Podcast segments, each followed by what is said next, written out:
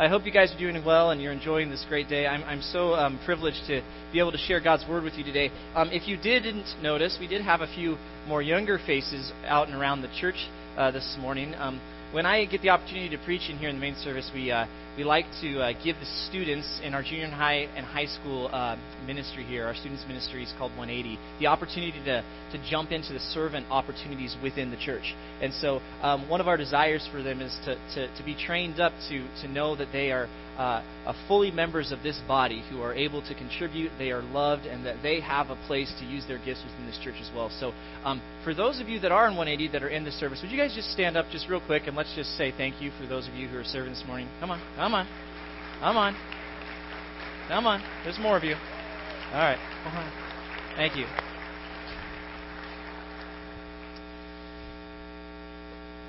I hope you guys are enjoying the book of Galatians as much as I am. Um, I love the book of Galatians just personally. Um, when I am uh, feeling like I just need a good dose of the truth, it's very common for me just to open up the book of Galatians and just start reading. I just love the book of Galatians. If I were to sum up uh, the book of Galatians in just one sentence, I would I would say this: We have been set free in Christ.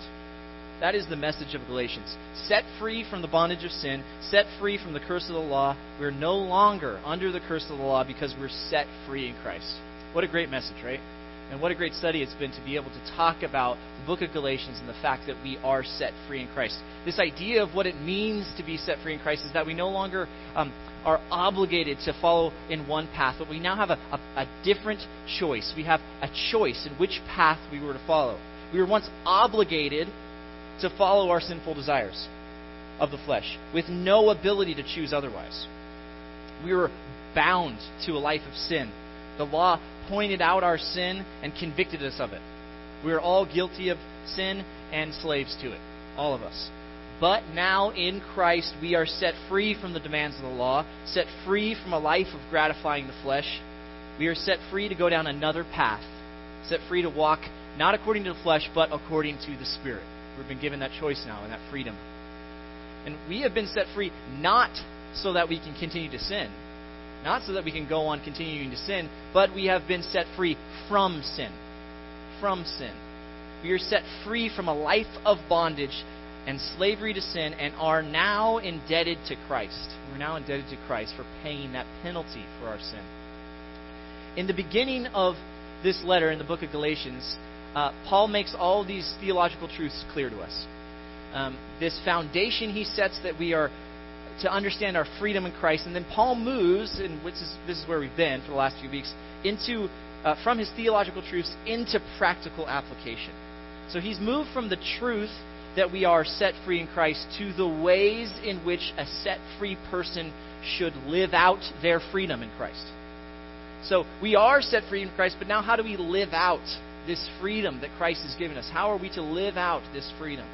And Galatians 5 1 sums it up well. It says this For it was for freedom that Christ set us free. Therefore, keep standing firm and do not be subject again to a yoke of slavery. Paul is saying, since Jesus has set you free, live, act, respond accordingly as free men would. That's what he's saying. And so last week, Pastor Mark talked about um, as free people, what does it look like for us to be the church, having this new reality of being set free in Christ? What does it look like for us to be the church, to become the church that is set free? And so, Pastor Mark gave us a few marks of the church that it would look like if we are a set free people in the church. What did the church look like? And he said, the church is marked by restoration. By restoration. As Christ restores us, we should restore others. The church is marked by bearing one another's burdens. As Christ bore our burdens, we are to bear the burdens of others. The church is marked by serving others. As Christ came to serve us, we are to serve others. The church is marked not just by people who desire to restore, who desire to bear one another's burdens, who desire to serve others above themselves. The church is marked by people who act, who act on that desire people who restore, people who bear one another's burdens, people who act in service, people who don't just pray but also perform, as Mark said last week. The church should be a people who are marked by doing good things. performing these types of good deeds within their church and community. And so today we hear Paul's final point of application in the book of Galatians before he closes out his letter. His point serves as a summary of everything he said so far in his application section, but it also serves as a challenge for us and an encouragement. He's going to push us and challenge us to think in a certain way, and then he's going to encourage us at the same time. The point that Paul is going to address for us this morning, that we're going to cover this morning, is this. If it is true that through the work of Jesus you and I have been set free, then we as a set free people should be marked by good deeds. We should be known as people that constantly and consistently do good. We must sow the seeds of good deeds. We must be a people, a church, a community of believers, a family of faith that sow the seeds of good deeds. And so the question that we're going to ask today, and the title of the sermon, and the question we're going to ask is this So what? So what? And that doesn't say sow what, that says so what, okay? We're talking about sowing seeds. What type of seeds do we need to be sowing? What type of seeds do we need to be sowing, and where do we sow them? That are the questions we're going to ask today. So here it is. To reap a harvest that is pleasing to the Lord, if you want to reap a harvest that is pleasing to the Lord, depends on what you sow and where you sow them. What seeds are you going to sow and where are you going to sow them if you want to reap a harvest that is pleasing to the Lord? So let's turn to our passage in Galatians 6, starting in verse 6, and let's see what Paul has to say to us today. Galatians 6, starting in verse 6, says this The one who is taught the word is to share all good things with the one who teaches him. Do not be deceived. God is not mocked. For whatever a man sows, this he will also reap. For the one who sows to his own flesh will from the flesh reap corruption, but the one who sows to the Spirit will from the Spirit reap eternal life. Let us not lose heart in doing good, for in due time we will reap if we do not grow weary. So then, while we have opportunity, let us do good to all people, and especially to those who are in the household of faith. Let's pray. Father, we thank you for your word this morning. we thank you for this beautiful day that you've gathered us together. And Lord, we ask that as we dive into this passage, Lord, that we would understand what, sow, what seeds we are supposed to sow to reap a harvest that is good and pleasing to you. Lord, help us to be encouraged this morning, to be challenged, and to apply these truths to our lives so that our fruit can be a pleasing thing to you. Uh, we ask for your presence this morning, your provision for us this morning. In Jesus' name, amen. I'm sure all of you guys have heard this, uh, the common uh, definition for insanity. You've heard this and say, um, what is insanity? It's doing the same thing over and over again, expecting different results. Right? You guys have all heard that. And this this point is is fairly clear. Humans are driven to look for results. We're we strive for the end outcome of a particular thing. We desire to see the finished product. But when looking to the end result, when looking to the finished product, we oftentimes fail to notice that the starting place in which we start will never get us to the end.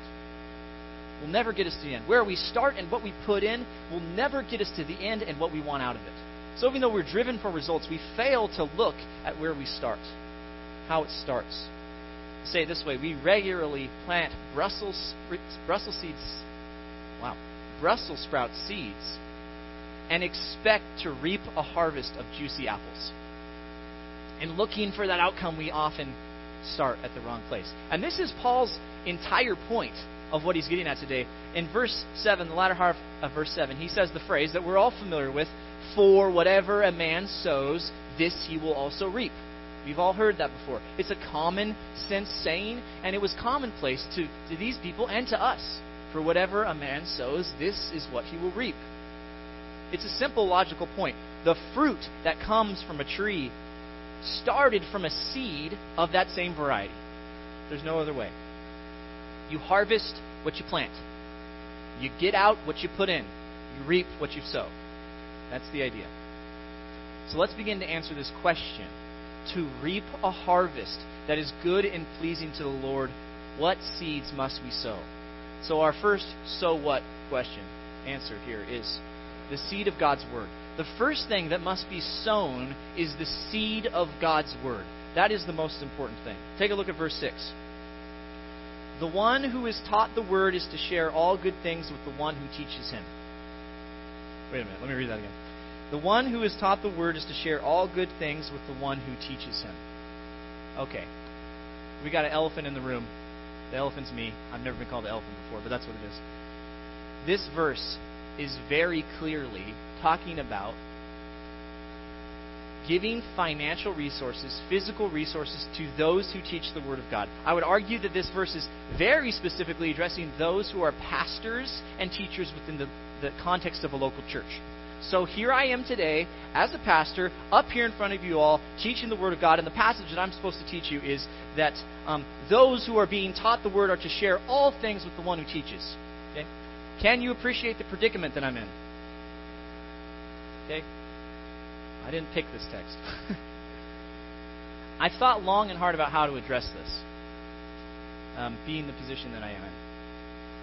I thought about skipping it, just for a second. Thought about just making a joke, just joking it off. I can I can make apologies or excuses to explain how this is not self-serving. I can minimize the thrust of this passage because it might get a little awkward for me and maybe for you.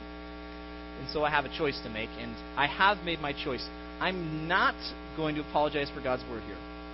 Um, I'm not going to shrink away or minimize this if it gets awkward. I'm not going to joke it off and make excuses for it. I'm just going to teach it. Is that okay with you guys? I'm just going to teach this passage and teach this principle and let you guys figure out what to do with it. All right? I'm not telling you to do anything. I'm not telling you to pay us more or do whatever. I'm just going to teach this principle and figure out what you guys want to do. What Paul is saying here is clear in this passage, in verse 6.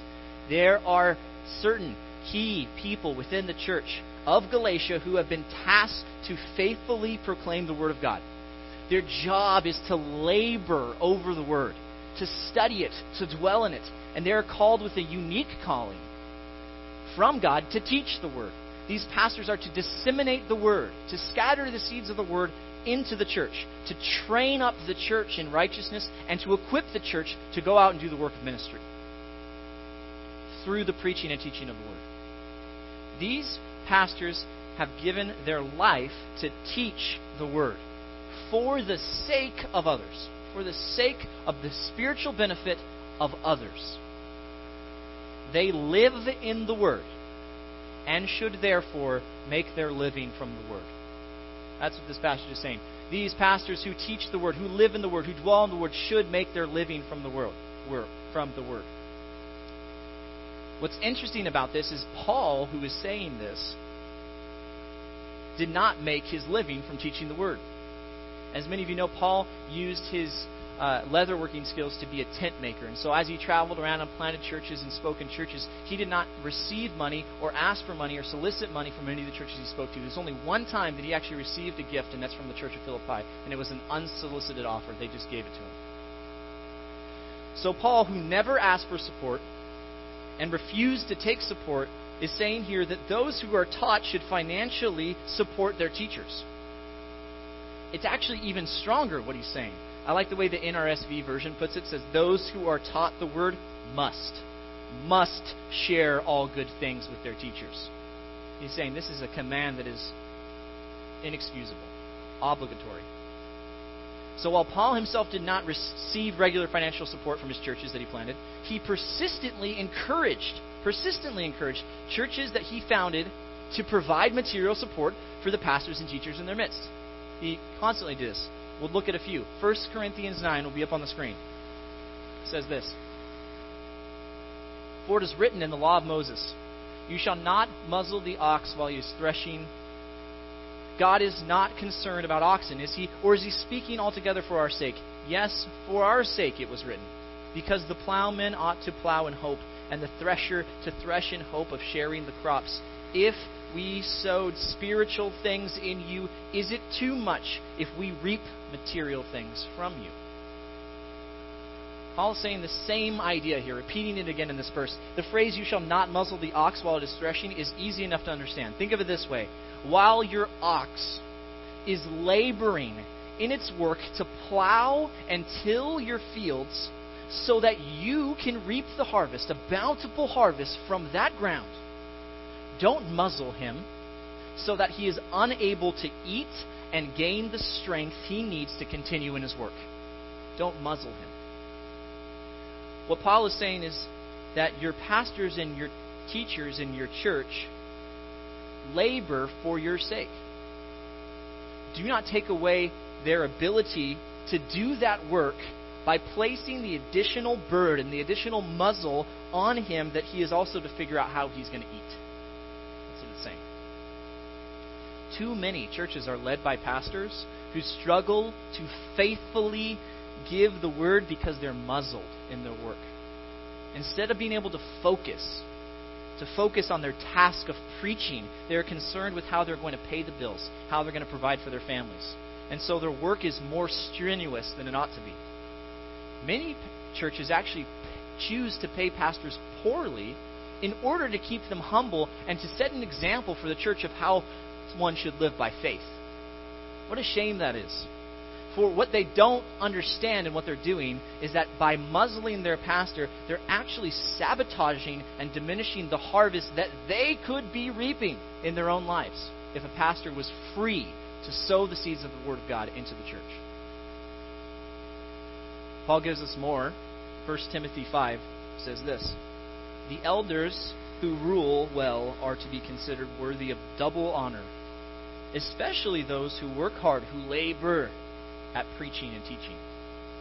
The word honor here is not just what we think about the word honor. This is actually a financial term. It's a financial term. What Paul is saying here to Timothy is that those who do well, who labor, who live in and faithfully proclaim the Word of God to the church are worthy of getting paid double, if possible. That's where their worth lies. The biblical principle is this the minister should be set free from secular wage earning in order to devote himself fully to the study and ministry of God's Word and to care for the flock committed to his charge. That's the principle that Paul is laying out. Listen to how Luther put it. Martin Luther, the great reformer, said, It is impossible for one man both to labor day and night to get a living and at the same time give himself to the study of the sacred learning that is that the preaching office requires. It is impossible. So Paul gives us the same principle in Galatians as he does in 1 Corinthians. If we sow spiritual things in you, is it too much if we reap material things from you? The principle is this those who give spiritual things should receive material things in return. For our context today, those who sow spiritual seeds so that you can reap spiritual rewards should receive back from you material rewards, material fruit. And if it's not enough just for Paul to say it, Jesus, in sending out his own disciples, when he sent out his disciples, said to them that in, in Luke 10 that the laborer is worth his wages. And just to make it explicitly clear, we got one more in 1 Corinthians 9. It will be up on the screen that says this So the Lord, this is Jesus, so the Lord directed those who proclaim the gospel to make their living from the gospel. I don't know if it can be any more clear than that.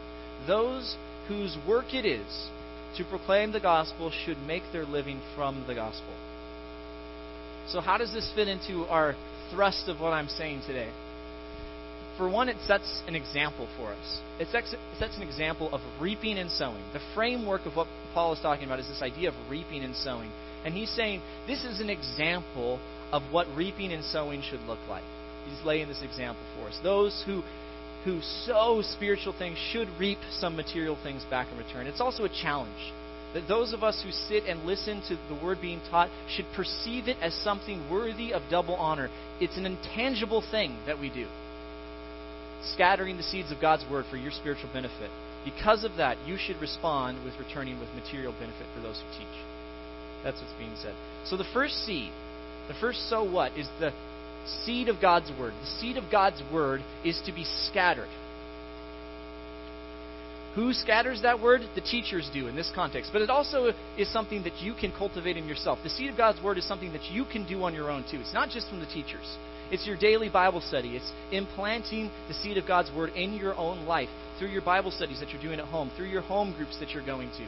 There's different ways to do it the, the place in which this seed is sown, where this seed is sown, is in the minds and hearts of the church, the minds and hearts of the congregation. The first seed is arguably the most important seed. This is why we have various passages in the Bible that talk about how we're not to forsake the assembling together, because it's in the assembling together that the seed of God's Word is scattered amongst us. We're not to forsake coming to Bible studies and do things like that, because that's where the seeds get planted of God's Word. That's why, as a church, we encourage regular attendance in our church so that you can hear the Word, so that the seeds can be scattered in your own hearts. This is why we have daily Bible reading plans so that you can do it on your own as well. Because God's word never returns void, this is the most important seed to scatter. You can't scatter the seed of God's word and not reap a return. So to restate this, teachers sow the word so that you may reap the spiritual reward. And since the spiritual benefit you receive is intangible, the teacher should receive back from you a material benefit that is tangible. Now, there's more seeds to sow than just this. This is the first one, but there's more. So let's ask the question again.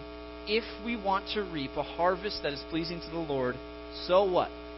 So what? What should we sow? Look back at Galatians verses 7 and 8. Do not be deceived. God is not mocked. For whatever a man sows, this he will also reap. For the one who sows to his own flesh will from the flesh reap corruption, but the one who sows to the Spirit will from the Spirit reap eternal life. This is the second time in Galatians, in just a few verses, that, that Paul has told the Galatians not to be deceived. Not to be deceived. And it makes sense that the Galatians would need to be told, don't be deceived. They're, we're already told, and the whole point of this letter is that Judaizers have come into the church and are preaching a false gospel, and the church of Galatia is being deceived to forsake the gospel that Paul preached to them for this false gospel. They're being deceived. And just last week, Paul warned the Galatians not to be deceived in thinking that they are something when in actuality they are nothing. Paul uses this term in multiple other places as well. Two times in particular in 1 Corinthians, where he's talking about moral decay, immoral acts of the Christian that shouldn't be going on in the church of Corinthians, who were also uh, susceptible to being deceived. He tells them, Don't be deceived. These things are not a part of the kingdom of God if you engage in these immoral acts. But what's interesting in this passage is it's even a tad bit more intense. Paul here is pleading with the Galatians do not be deceived, for God is not about to be mocked, he tells them. He says the Galatians, in their deception, are in danger of not just deceiving themselves, but of mocking God. They're taking it a step further. The word mocked literally means, I think we talked about this a few weeks ago, turning your nose up in contempt. Having contempt for God. By their actions, the Galatians were turning up their face, turning up their noses in contempt for God.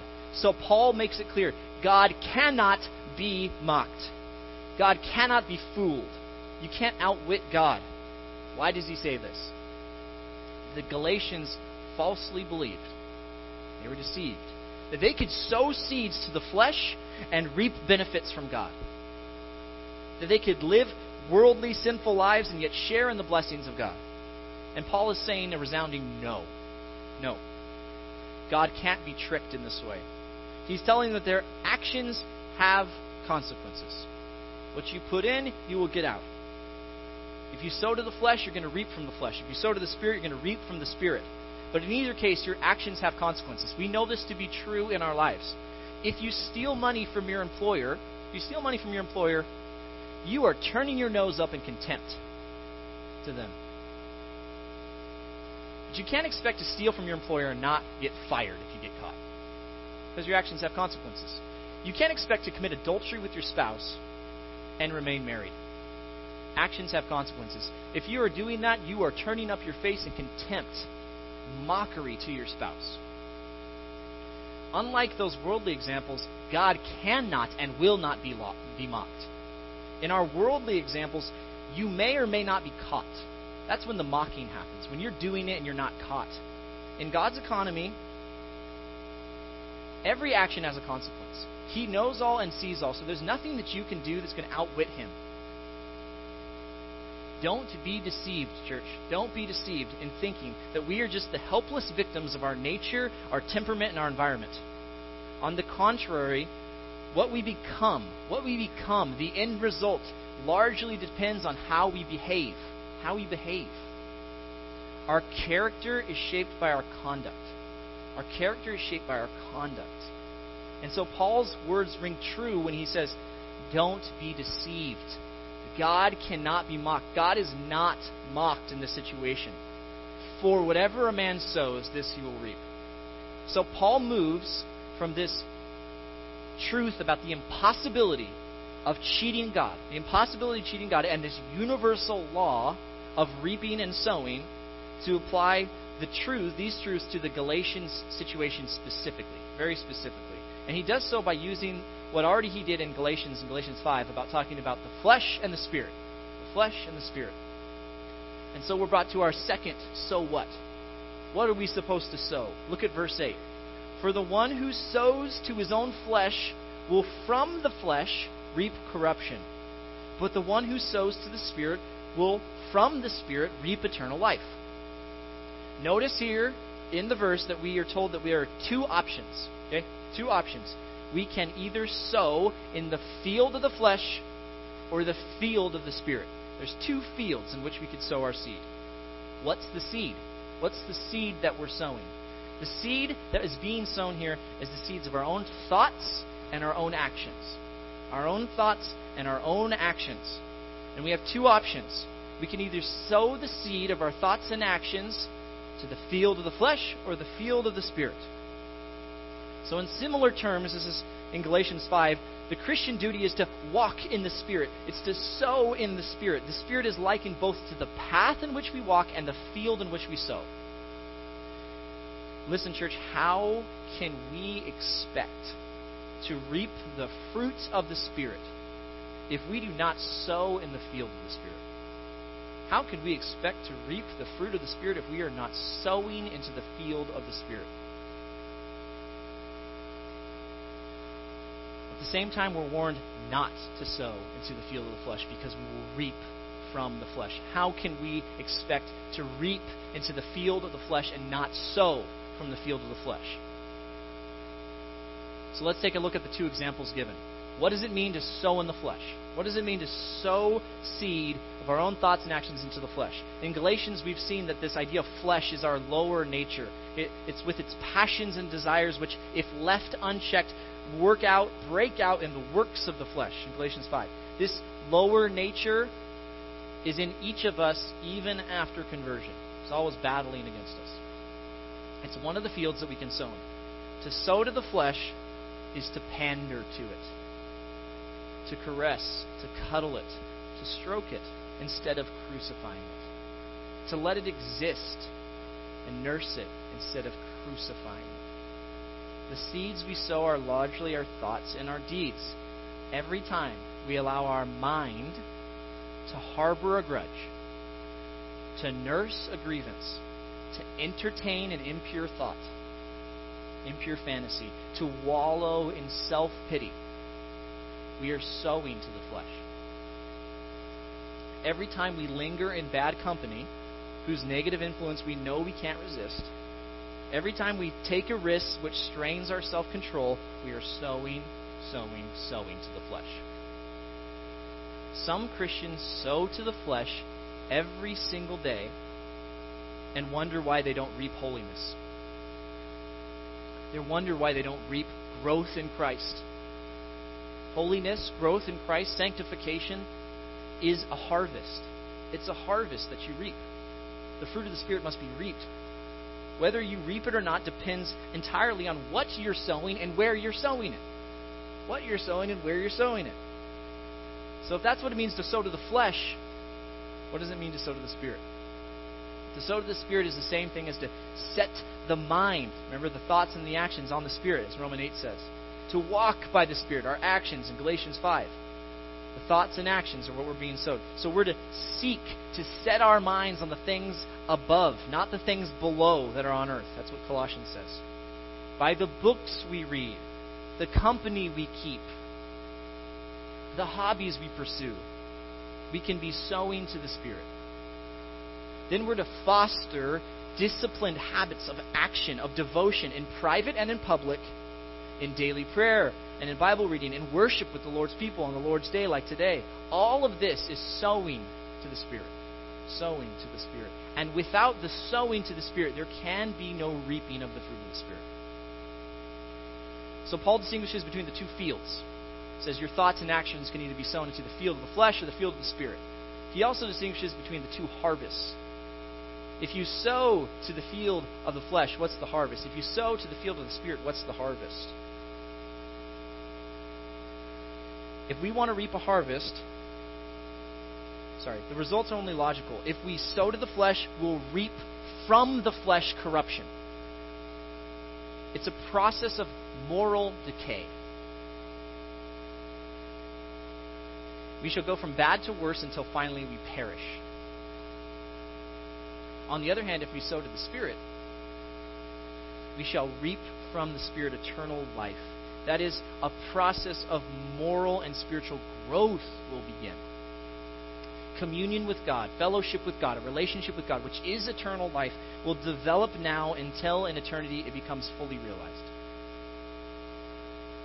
Therefore, we want to reap a harvest that is pleasing to God, a harvest of holiness. Their duty is twofold. First, we must avoid sowing to the flesh. And two, we must keep on sowing in the Spirit. We must ruthlessly eliminate, cut it out, the first. And we must concentrate all of our energies and efforts on sowing to the Spirit.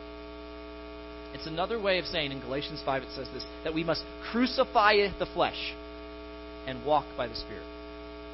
There's no other way of growing in holiness. There's no other way of reaping a harvest that's pleasing to the Lord.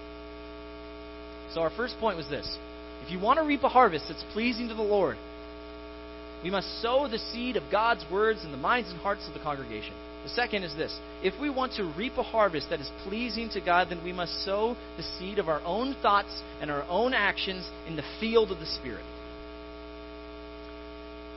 Now, it feels like we've been a little bit rebuked by Paul here. He's saying, hey, you guys, don't be deceived. Don't mess this up. This is what you need to do. Stop sowing to the fields of the flesh, sow to the fields of the Spirit. And he knows that we need some encouragement. For as good as it sounds to walk in the path of the Spirit, to sow in the fields of the Spirit, to reap the fruit of the Spirit, and to gain the reward of eternal life and fellowship with God, it's much, much easier said than it is done much easier said than done. Paul knows firsthand that in sowing seeds to the Spirit, in doing these acts of good deeds, we can become weary. We can become weary. We can lose heart. We can quit. And we can lose our opportunity to do more good. Look at verse 9 and 10. Let us not lose heart in doing good. For in due time we will reap if we do not grow weary. So then, while we have opportunity, let us do good to all people, and especially to those who are in the household of faith. Let's be brutally honest for a minute. Being actively involved in selfless, burden bearing, service oriented ministry can be and often is tiring, exacting work from us. If you think that it's easy, you're probably not far enough into the battlefield in attempting to do good, we are actually we are actively being poured out for the sake of others because Christ was poured out for us. We are constantly giving because Christ gave to us. And just like Jesus, who was opposed in his actions, we too are going to be opposed.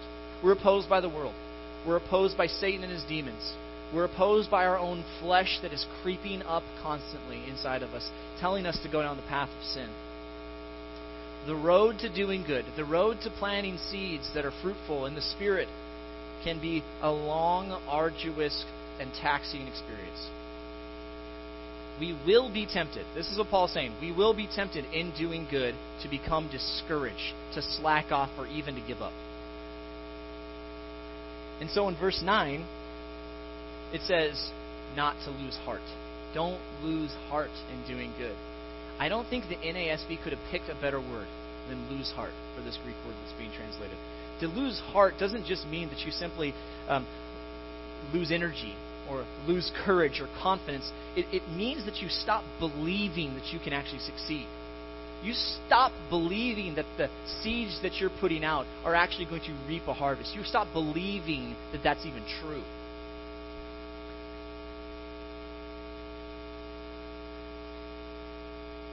The Christian life of service can often be perceived this way. We labor, we toil, we strive, we serve, we, we, we serve our neighbors and our loved ones. We work, we work, we work, and the whole time we're working, we're opposed. And then after years, years of diligent effort, we look back and we see maybe a tiny little sprout, maybe a, a tiny little plant. Sometimes we look back and we don't see anything at all. Sometimes. Think of this from a work perspective. Imagine that in your job you, you worked relentlessly, tirelessly, every day, week in, week out, for years. At the end of the month, you open up your paycheck and you see a grand total of a whopping 50 cents. How long until you're discouraged? How long until you lose heart? How long until you believe you cannot succeed anymore? How long till you give up? The Christian life of service can often be the same. We plant, we plant, we plant, we sow those seeds, looking for a harvest, and sometimes it takes a long time for that harvest to come. Now, this is not to say that we never see fruit. This is not to say that we go about our labor in the Lord begrudgingly or without joy. That goes without saying. There's absolutely a sense of joy in serving the Lord. That's true. But what Paul is telling us here is that there can equally be a sense of discouragement. Discouragement. So Paul tells us, let us not lose heart in doing good. For in due time we will reap if we do not grow weary. But Paul, when will we reap? When will we reap? I've been praying for my son or for my daughter for 10 years that they would come to the Lord, and he still hasn't. I've been serving in children's ministry every Sunday for years, and I, I don't see any fruit yet. I've been serving the homeless every week, and I don't see anything in return. I've been meeting with this young man or young woman in my business, trying to encourage them, and for years we've been meeting, and they just don't get it yet. I've been giving to those who need financial support. I'm seeing nothing in return, no fruit coming out of that. I've been persistent in my loving on ministering to people in this church, in this community, in my work, in my school, in my family, in my home, and yet there are just weeds sprouting up. I see a little shoot come up of a plant, but before long, the weeds come up and choke it out. I'm scattering seeds constantly, but before they can even take root, the birds come and pluck them away. When will I reap? When will I see the fruits of my labor? When will I eat of the harvest? When will I reap what I've sown? Paul says to this, in due time. Oh, how I wish he said tomorrow. We are a culture of instant gratification. We love instant gratification. When we work out, we want to work out one time and we want to look the way we want to look at the end instantaneously. We love instant gratification. Oh, how I wish he said tomorrow, or even next week, or next month. I could even be okay with next year. Okay, so when is the due time? When is it? When are we going to reap? He just says in due time. What this really means is in God's timing. In God's timing is when we're going to reap. Brothers and sisters in Christ, we are not told when we're going to reap. We're not told. We are just told that we are going to reap. It may be tomorrow. It may be next week. It may be next year. It may be in 20 years. Or it may be when the fullness of time has come and Christ returns for us and we'll receive our reward in heaven. We are not told when we will reap, just that we will reap. He only gives us the incentive. He tells us that in doing good, it's like sowing seed. If we persevere the sowing, then in due season, in due time, in God's time, we shall reap. If we don't lose heart, if we don't give up. If the farmer tires of sowing seed and leaves half of his field unsown, he will only reap half a crop. It's the same with good deeds. If we want a harvest, if we want a good harvest that's pleasing to the Lord, we must finish the sowing and be patient, like the farmer who waits for the precious fruit of the earth, being patient over it, as James says. Be patient for that fruit to come. Okay, so we don't know when we'll reap the harvest, but we at least know what the harvest is, right? At least we know what the harvest is going to be in this context. No, we don't. Paul doesn't tell us that either. He leaves us to guess. The, the, the things that we sow, the good deeds that we sow, may bring comfort or relief or assistance to people in need. It may lead a sinner to repentance. That's good fruit. It may help to arrest the moral deterioration of our society and make it a better place to live in. It may increase men's respect for what is beautiful and, and pure and holy. It, it will, for sure, bring a reward to you, the doer, in a heavenly sense, but we don't know what that is. We have no idea what that is. Paul tells us that whatever the reward is, and whenever it comes, we will reap the harvest that is good if we don't give up, if we don't lose heart, if we don't get weary. And so Paul brings us to our last point, concludes this whole thing. Our final so what? So what? What's the last thing that he's telling us to sow? And this is an all encompassing phrase, really, for his whole application section that he's done. He says, We are to sow the seeds of good deeds. We are to sow the seeds of good deeds. Look at verse 10. So then, conclusion statement. So then, while we have opportunity, let us do good to all people, and especially those who are of the household of faith. We are called and commanded to sow seeds of good deeds. And where do we sow them? To all people, but especially to the household of faith, especially in the church, especially in this building, in this room, in this moment. To reap a harvest that is pleasing to the Lord, we must sow the seeds of good deeds in the lives of those in our church and in the lives of those in our community. That's the field we need to sow them in. The saying goes, charity begins at home. If we cannot actively do good to those within the walls of this church, in this community, this, this community, who share the same convictions, the same love for their Lord, the, the same interests in following after the Lord, then how are we supposed to be successful in sowing good seeds and doing good deeds to those in our community? It needs to start here. It needs to start here. So he says, especially to those in the household of the faith. Our good deeds to one another should be so evident, so abounding that they overflow into the community. When should we sow these seeds of good deeds in the lives of hearts of the people in our community and church?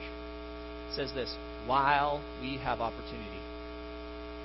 Before we miss our opportunity. Our lives are short, people.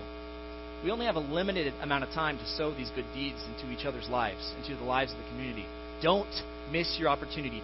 As you have opportunity, at every opportunity, you should use it to plant the seeds of good deeds so that you can reap a good reward that's pleasing to the Lord. Are we known in this church as people who are so abounding in good deeds to one another that when someone were to walk in this door for the very first time, they would leave and say, Wow, that church is overflowing with love for one another. They're overflowing with how they share all things with one another, come alongside one another, bear one another's burden, serve one another. Is that what we're known for? We should be. Does our community know us as the Rock Community Church as people who are so abundant in good deeds in this church that it overflows into the community? That when they meet someone from our church, they say, Oh, I know that church, they do good. Is that what we're known for? We should be. Let me recap all of this for you. Church, if we want to reap a harvest that is good and pleasing to the Lord, we must sow the seed of God's words into our hearts and minds. We must sow the seed of God's word into our hearts and minds, providing for those pastors and teachers who faithfully scatter the seed. And when that seed has taken root, we must sow the seed of our own thoughts and deeds into the field of the Spirit. Into the field of the Spirit. And from the Spirit, will prov- He will provide a harvest of eternal life, fellowship with God, communion with God. And then we must sow the seeds of good deeds in lives of those in our church and our community without losing heart, without quitting, while we have the opportunity.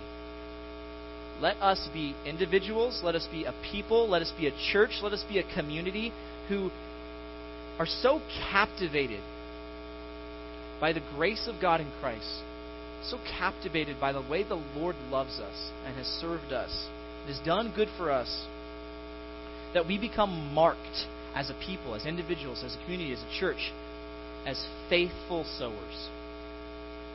Sowers of His Word, sowers of our own thoughts and actions in the field of the Spirit, and sowers of the seeds of good deeds to the glory of God and for our ultimate reward. Amen? Let's pray. Father, we ask you this morning that you would help us to be faithful scatterers, faithful sowers of seeds that you have put before us. Help us to continually sow the seeds of God's Word into our own lives, into our minds, and into our hearts so that that can outflow into other people's lives. Help us to sow the seeds of our own thoughts and actions in the right place. Not sowing to the flesh, but sowing to the Spirit so that we can reap from the fruit of the Spirit. Help us, Lord, to be people who sow good deeds, all things, in all things that we do, to those in this church, so that we'd be known as a church that loves one another, that does good deeds for one another. And I pray that that would overflow into our community so that we'd be known as a church that because of what you have done for us, we now are known for sowing seeds of good deeds into the community. We thank you, Father, for your word. You ask that you would be with us, encourage us, give us your spirit to act this out, to live this out, not just be people who desire, but people who act. All to the praise of your name. In Jesus' name we pray. Amen.